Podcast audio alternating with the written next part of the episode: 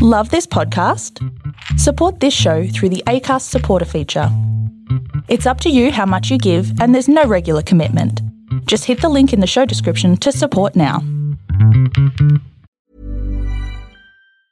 A lot can happen in three years, like a chatbot may be your new best friend. But what won't change? Needing health insurance. United Healthcare Tri Term Medical Plans, underwritten by Golden Rule Insurance Company, offer flexible, budget friendly coverage that lasts nearly three years in some states. Learn more at uh1.com. Hey, I'm Ryan Reynolds. At Mint Mobile, we like to do the opposite of what Big Wireless does. They charge you a lot, we charge you a little. So naturally, when they announced they'd be raising their prices due to inflation, we decided to deflate our prices due to not hating you.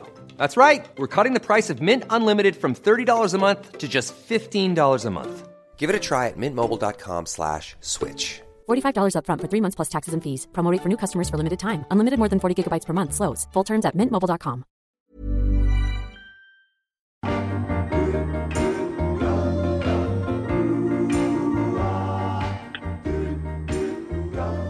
To the sweet sounds of Kevin Bloody Wilson, it's a bonus episode of Hump Day with Swanee and friends, Dane Swan, Samantha Richards, and guest friend, dual premiership captain for the Adelaide Crows, Mark Bickley. Hello, Bix. Hello, everyone.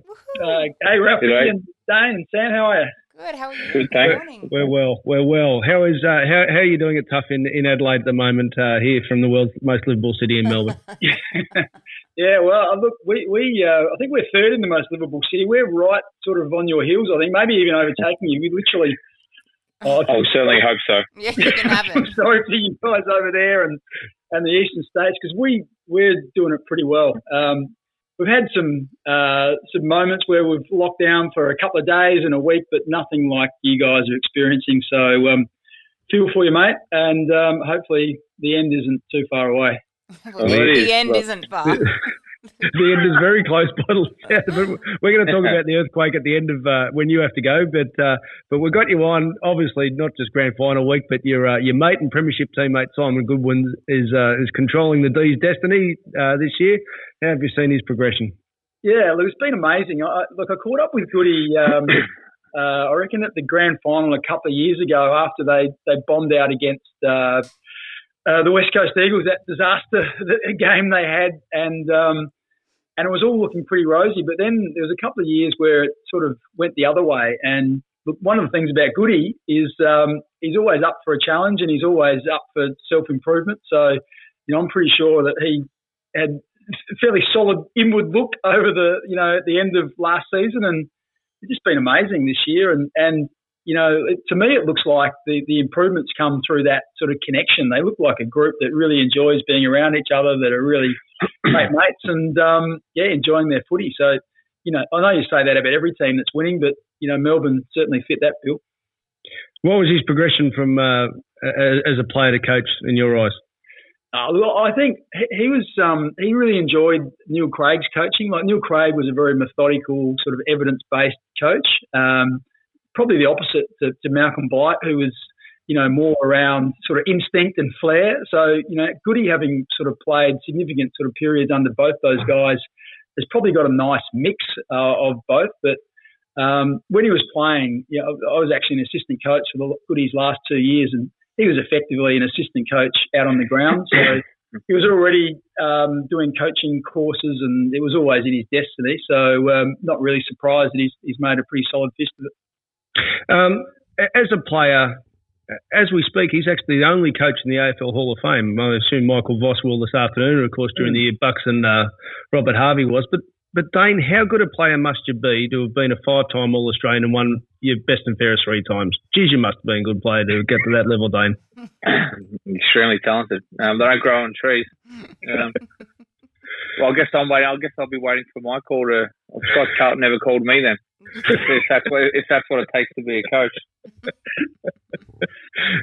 what was the early days like, Bix? Because and he actually referenced this during the week. I think uh, on the couch or with the Fox Footy boys. Either way, that he was almost a bit like uh, like uh, young uh, Brett Bowey. Um, not Brett, God, what's his uh, his son's name?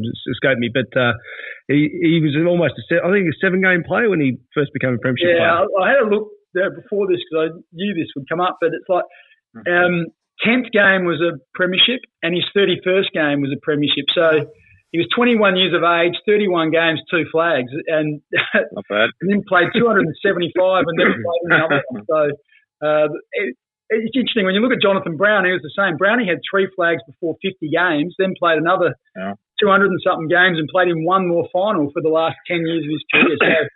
So I think that sometimes, uh, and I've spoken to Goody about this, you probably don't appreciate that as a 20 year old. Um, you know the, the significance of it. So I was an old fart by the time we won. So I, you know, was able to really appreciate how hard it was to get there. But I think by the end of Goody's career, they finished, you know, in 05 and 06, they were probably the best team, finished top or second both years and never made the grand final. So, um, yeah, he'll look back and, and sort of appreciate that. But I, I reckon at the time he probably didn't think it, uh, that, he, that that would be the, the end. So I reckon he's, he's in a really good position to be able to talk to the experienced guys about making the most of the opportunity and also sort of impressing upon upon the younger guys that doesn't matter how old you are, you can uh, you can still make an impact. Both both those grand finals, he played really well as a as a young bloke.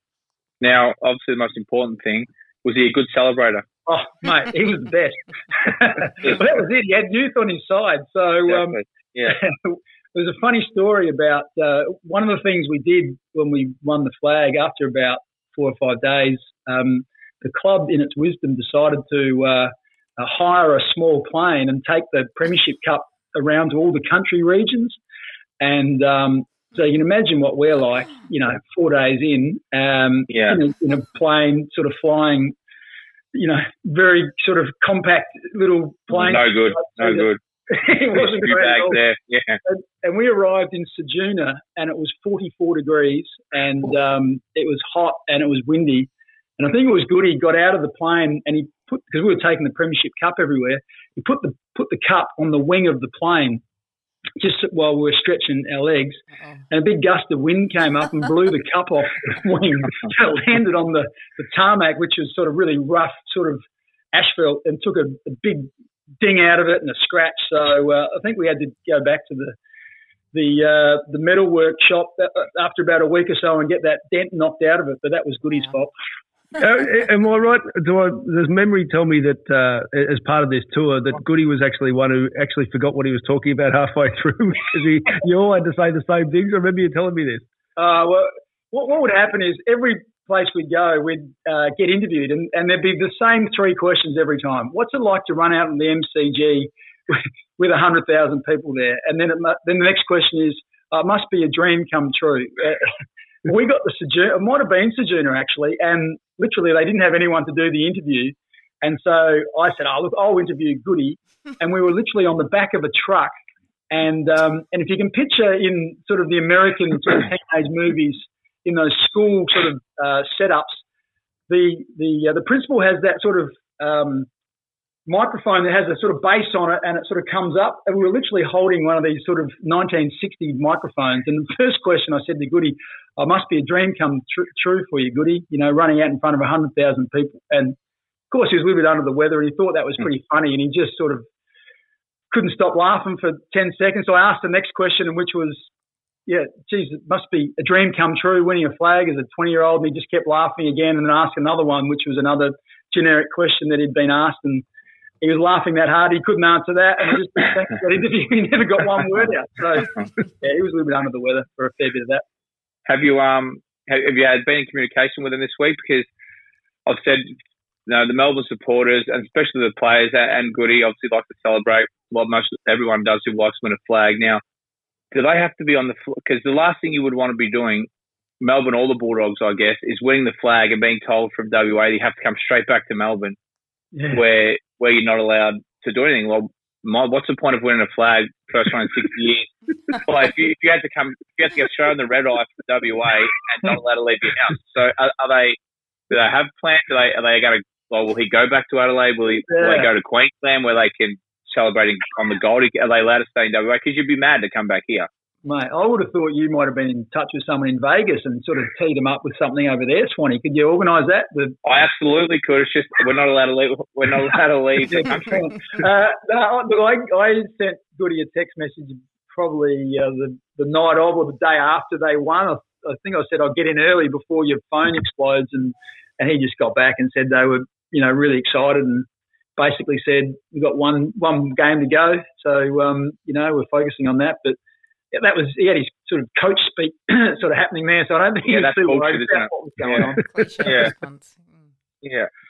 Hey, um, uh, the uh, and we're not uh, presuming Melbourne, but Melbourne are slight favourites over the Bulldogs, and hopefully it's a great game. And uh, I, I'm I'm actually just lying. I just hope Melbourne win. I don't care. But I was going to say, but if, if the what Swanee and I have spoken about this year with Samantha hosts our, our punting segment, we we talk about math science, and I always say the biggest lot of bullshit. The best way to lose money with with uh, footy betting is looking at stats, and it's all this. Oh, Melbourne have to win their first premiership since 1964. Well, this team doesn't. They weren't even born born there. They weren't even born in the 90s, most of uh, some of them. But um, but it's just a matter of winning this week. And in some respects, that was similar with you guys. That you, you know, no South Australian team had won the won the the grand final, and, and it was just a matter of doing the job.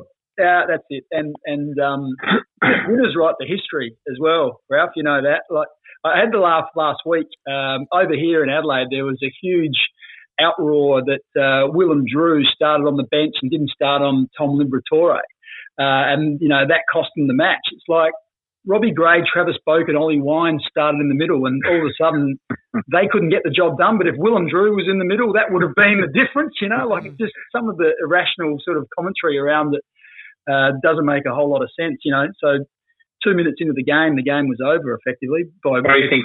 Yeah. What do you think happened? What do you think happened to Port? Is choked or? Uh, look, I, I just think subconsciously they, they weren't uh, expecting the, the ferocity that the Bulldogs brought.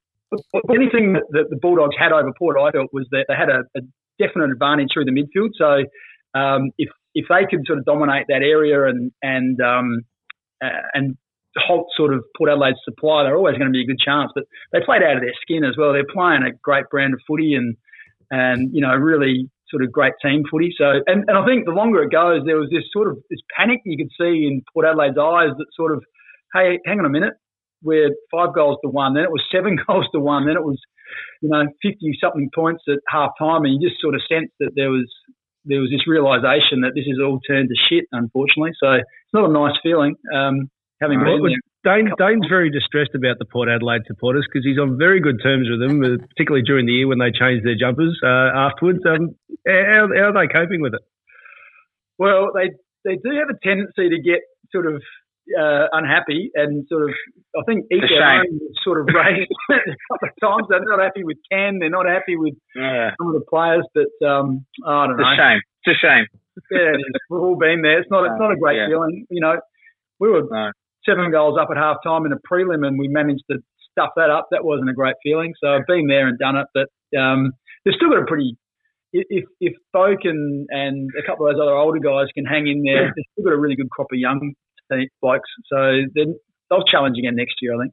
Just this was the one though because you don't have to come to Melbourne. Like Yeah. yeah. they could have got a if things had well, they could may have got a home final, home granny in Adelaide, which I'm sure you disappointed. You, you missed out on because I was going to ask. Did, did you not think about going to Perth?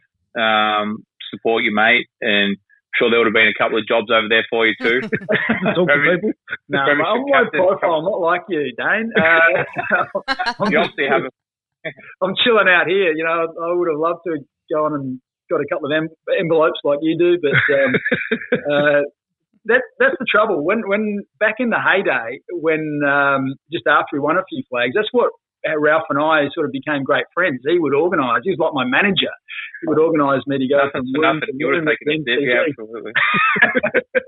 So that's all. I don't know what's happened, Ralph. It's all, it's all gone. Absolutely. Hey, I often say that same line. What, what, how did this happen? When did I get here? Talking heads straight fuck about it. hey, back in the day, I would've- I've got a Swanee comparison for you. So Swanee always says uh, when he, he started off, he was on in Williamstown reserves, reserves, and, and, and realised that things weren't quite going to plan uh, when it comes to whatever goals he had in mind. What was your equivalent of Williamstown reserves, reserves, where you thought, I'm not sure if I'm really going to make it from here, or maybe I need to lift? Well, I come from a town called Port Pirie, which is about three hours north of Adelaide. Now, its claim to fame, it's got the biggest lead smelter in the world. So um, I was working as an electrician in the lead smelter as a 18 year old, sort of playing in the country. So um, that was a fair way away from uh, from where I ended up. So that was probably it. So you know, you have the No, no, no. I've got another one. The plumber from wherever he was from. I was the uh, back pocket electrician from Port Pirie. didn't didn't didn't, didn't it? Uh, was it South Adelaide when you lined up on a, on a ruckman? Uh, they oh yeah, yeah. Well, I, no, I, came down and I tried out for North Adelaide, and uh, Mick Noonan was the coach, and and I was a midfielder. Uh, I thought I was, and um, and I sat on the bench in the uh, reserves for the first three quarters, and he put me on in the back pocket on the resting ruckman. So I sort of worked out after that that um, that my future really wasn't at North Adelaide. So that's when I, I sort of went back home and then got a phone call from South Adelaide and um, ended up there. And fortunately, they were the, they were the worst club in the SANFL at the time. They'd won one game the year before, so they had no money and not much hope. So they went on a bit of a country recruiting drive and and they found me. So I was pretty fortunate. Yeah. Talk talk Dane through who's uh, you know nothing's for nothing, is he is he saying? Talk talk Dane through about how what your first contract was at at, uh, at Adelaide before your first game. How much had you really organised your finances here?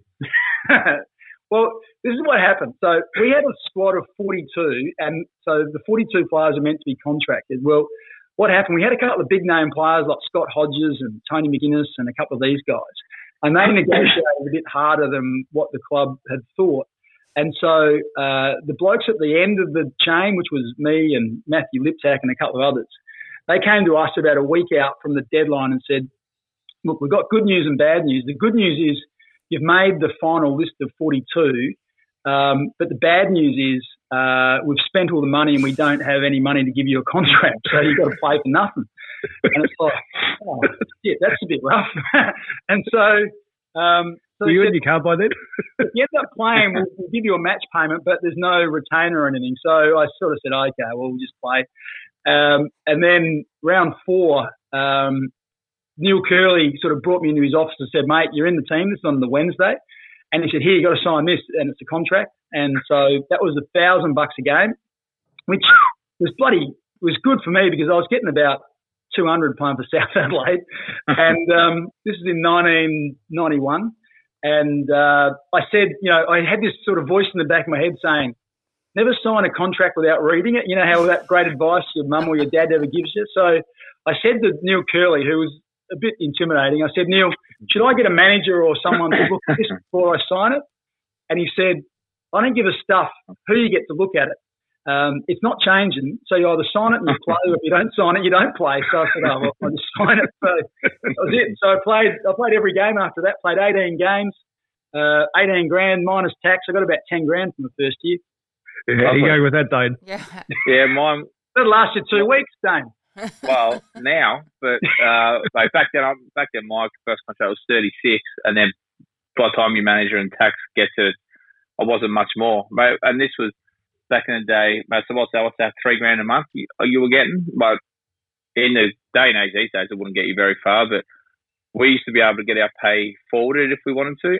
So yeah. like I'd, I'd go, I'd, I'd go through three grand in the first two weeks, because like, all I did was go go out. I, I, I was about six months in front of me pay.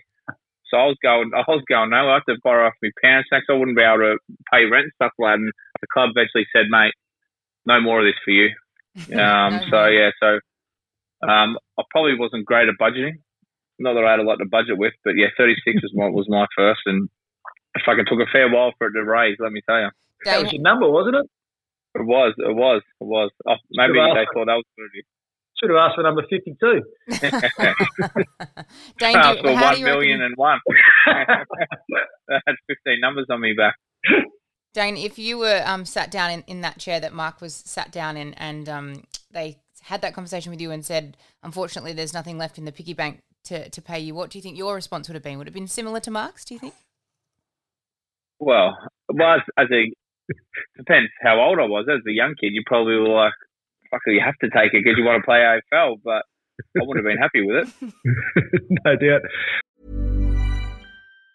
If you thought the only way to get a more defined jawline with natural looking results was through surgery, think again. Juvederm Volux XC is a non surgical injectable gel filler that improves moderate to severe loss of jawline definition and can help you achieve natural looking results with little downtime. Even better, this improved definition lasts up to one year with optimal treatment. No maintenance required. Improve jawline definition for a smooth, sculpted look with Juvederm Volux XC. For important safety information and to find a licensed specialist, visit juvederm.com. That's J U V E D E R M.com. Not for people with severe allergic reactions, allergies to lidocaine, or the proteins used in Juvederm. Common side effects include injection site redness, swelling, pain, tenderness, firmness, lumps, bumps, bruising, discoloration, or itching. There's a risk of unintentional injection into a blood vessel, which can cause vision abnormalities, blindness, stroke, temporary scabs, or scarring. Talk to a licensed specialist to find out if it's right for you. Quality sleep is essential. That's why the Sleep Number Smart Bed is designed for your ever evolving sleep needs. Need a bed that's firmer or softer on either side?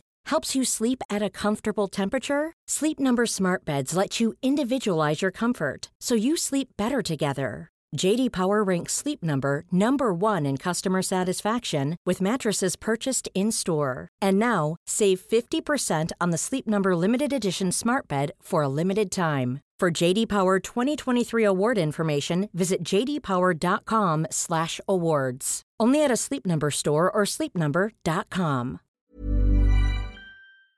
Um, Bix with your media career, you um, you really embraced it early doors, and, and actually at the time, you know, like if you watch the, the TV now and it's uh, you know Matthew Pavlich or Glenn Jakovich or Roo or Treaders, you don't think of it as oh it's a non-Victorian on, it's just an AFL person. But at the time, it was either Neil Kerley or no one, and it was a real us versus them. But you just embraced being part of the media and coming over for the footy show and, and enjoying it, didn't you? Yeah, and and um, and back then once again, you think about the footy show, it was so freaking huge. And um, and so just getting the opportunity. I think the first time I went on was when the, the footy show came to Adelaide. So we did that in Adelaide, um, which was a bit of fun. I think we wheeled Sam Newman out as Hannibal Lecter.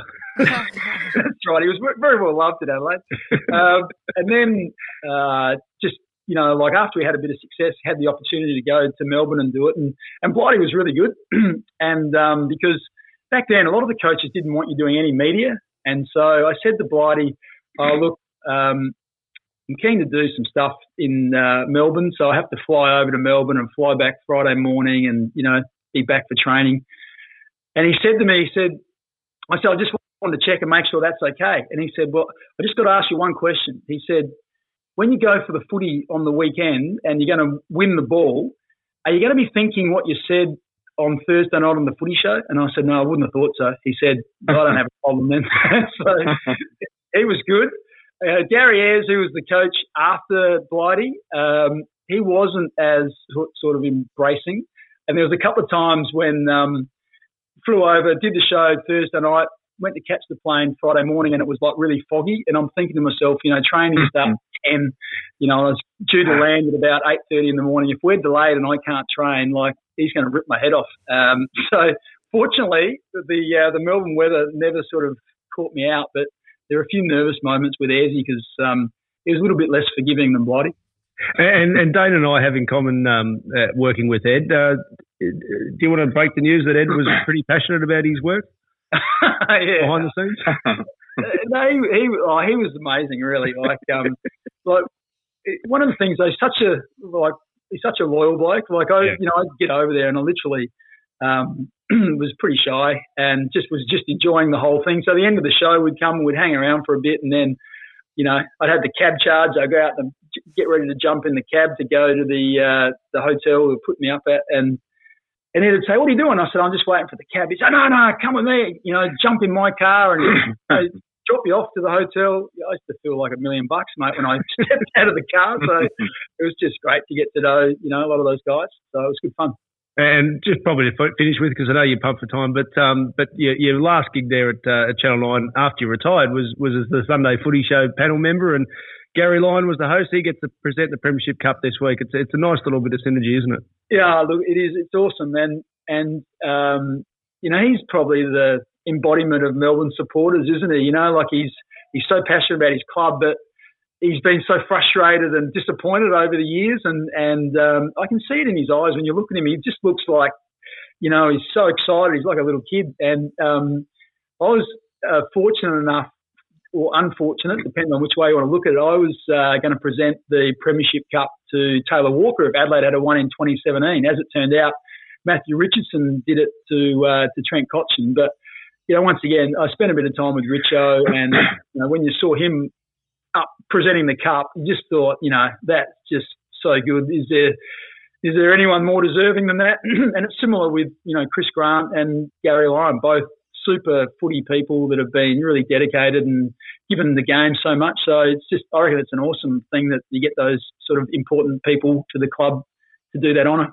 How was that day? What do you? Have you got many uh, many things you have to do in the morning, or is it just roll up to the game and if you win, you hand it over? Yeah, well, it's pretty. I think you get involved um, a little bit beforehand, and you're out on the ground for the national anthem, and you sort of walk up and put that cup on the on the podium. So um, that was just it was a great experience. Like you can imagine, you know, you know what it's like on the MCG, that that roar after the national anthem. So when you're standing out in the middle, it just comes at you from all different angles, and and so being out on the ground, it was um, it was great. So yeah, I was barracking really hard for Adelaide to win. did you think you, did you think you had him at the um, anthem oh, during the during the power stand? no, well, that, that, sort of I was a bit worried about that. but about 20 minutes into the first quarter, I think Adelaide kicked the first two goals, and yeah. I was up high in my chair. And then by about halfway during the third, I was just sort of slumping down a little bit. So um, anyway, it is what it is. But sort of uh, getting back to Eddie, I could almost hear in the back of my mind, his, he was probably saying, "Don't worry, Bix." You know, it, it, sort of it maintains the brand a bit. You're still the only premiership captain in Adelaide. You know, you don't want to go with the brand. Absolutely. Letting someone else sort of join the club. Uh, no doubt. Uh, let, is, your, is your mate going to hold up the cup and, and make uh, Stevens happy? Who wins? I think so. I, look, I think, um, uh, yeah, I, I think Melbourne will probably get it done. I'm like I say, I'm I have this sort of theory as well uh, around who I barrack for in the grand final. I, I think it's such a privilege to win a flag, and you sort of have this satisfaction. And you see blokes like Gary and Rob Harvey and, and a million great players who never get the chance to win the flag, and you sort of feel, or they often say that it's just they feel a bit sort of, um, you know, unsatisfied by not being able to do it. And so, you know, my theory is as many people that play the game should be able to get that chance to experience it. So when you look at Melbourne, no one in their teams won a flag before, and not, none of their supporters that are under 57 mm-hmm. years of age have experienced it. So, you know, I'm sort of a bit magnanimous. I just want people to have that experience. And there's nine, I think eight or nine Bulldogs players that have already done it. You know, their fans experience what it's like to break the drought in 2016. So I reckon it'll be a huge party and, and a just reward for all the tortured souls like you, Ralph. so I, I, I guess you'll be watching at home on your own like everyone else in Victoria. like just you know, no friends allowed at home, or you've been doing so something.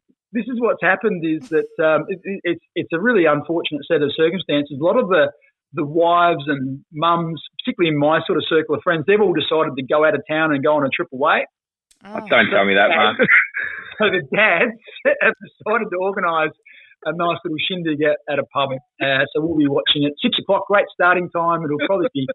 thanks, for, thanks for breaking my heart there, wow. Mark. Nice. We'll be sitting down and we won't be dancing. They're the, they're the restrictions we have. Uh, but anyway, we'll be enjoying it. But yeah. I'm sure I'll be thinking of you, Dane, anyway, at the same Oh, time. yeah, I'm sure you will be, Mark. I'm sure you will be. Yeah, thank you. You're a great man. I know you're under the pub work-wise, so uh, thank you for joining us. We're going to keep having a chat. Thanks very much, mate. Really uh, awesome, guys. Really enjoyed it. Good luck. Good luck. See you guys. Mark Bickley uh, joining us there. Um, now, uh, apart from everything else that's happening in our lives, uh, earthquake. How'd you go there, Dane? Yeah, what the fuck? Man, I thought it was. I thought it was the wind. Did you really? Well, I didn't fucking think of it. What an earthquake's never happened. I've never experienced an earthquake. Well, my house was shaking. Like I was sitting on the couch with the dog. Taylor, Taylor, Taylor got off the tram on Chapel Street too, so where all the carnage was. Wow. But I, I didn't know that. And then, um, the it started shaking. I was like, "Fuck, fuck, it's windy," and I wanted to go for like ten seconds maybe. I was like, "Yeah." Jesus, there's a fucking hell. Actually, I thought my house was going to fall over. I was like, oh my goodness. And then, um, obviously, I sort of was winning. Then when Brad just sat back on the couch and was what started watching Taylor, and Taylor came in and she's like, "Fuck, are you all right?" I was like, "Yeah." I go, "Fuck." Why? It was windy, eh? so fuck, it's like the, it's a fucking earthquake. Thanks for thanks for ringing us and find out if we're okay. I was like, what do you mean? I was like, I was an earthquake. She was like, I was just paid it on a tram. I was like, I know. I thought, it was a, I thought it was a wind. Wow. So I got yelled at for not caring about my family, not ringing up stuff was all right. Um, but yeah, that's, that's, that was my experience. So I, I was just sitting on the couch and the house started wobbling, and, and I just legitimately thought it was a wind because I've never been to an earthquake before. And then obviously, she was like, "Dang, your phone would have bloody been off." So if no one, not one person messaged me. Then I was on. then then it started. It's obviously no one cares about me. Then um, then obviously the WhatsApp started going through. I was like, "Fuck, okay, we were in an earthquake. Fair enough." that, that was my experience. Anyone? Uh, Betty's at Betty's Burgers is 500 meters from me, and like I usually go to Coles. Um, that's the Coles I go to on Chapel Street, the supermarket, and they well, I was about to go up there, and they, they were closed. They're closed because of some old bricks or something like. They're in a treacherous position, might fall over and donk someone on the head. So, um, Can only hope. oh, so- are going. To yeah, well, top. exactly. Maybe if Brett, maybe if our CHL sub walks through there. Um, but yeah, so I couldn't go up to the supermarket last night, which was which was a shame. So we have to have leftovers, but I'm just Yeah. trying to work this into a headline. Dane's brushed with death as family issues queried his concern about his his, yeah. his partner and son. Well, Taylor got off on Chapel Street, so theoretically, and it was she only got home probably ten minutes after, so she was probably she was outside when it happened, so she could have been dunked on there by a brick, but thankfully she wasn't. Absolutely. Sam, where'd you go? Well, I was um snoozing because um, Noah was asleep, and Stephen thinks that um, I sleep in too long in the mornings. So I, you know, when you startle awake and you should have been doing something else, and you pretend that you've actually been awake for ages. Yeah, no, no, I'm, I'm awake. I'm doing stuff. I thought it was um because I was half asleep. I thought it was him bashing on the bedroom windows. So I fucking jumped out of bed, bed like, yep, yep, what's going on? And then I realized that the whole room was um, shaking, and we have a huge photo frame above our bed, and Noah was in the middle of our bed in his little co-sleeper. And it, I was scared it was going to fall off the wall, so I just yanked him away from it. And then I called Stephen too because he didn't call us either, Dane. He didn't, he didn't Mm. care. He just he goes, "Oh, do you feel that?" Yes, I did. Yep, checking your son's all right, checking I'm okay. Good to know. It was pretty um pretty scary. Too busy keeping the house afloat. That's what we're trying to do. Oh, listen to it. No, that was the multis going today.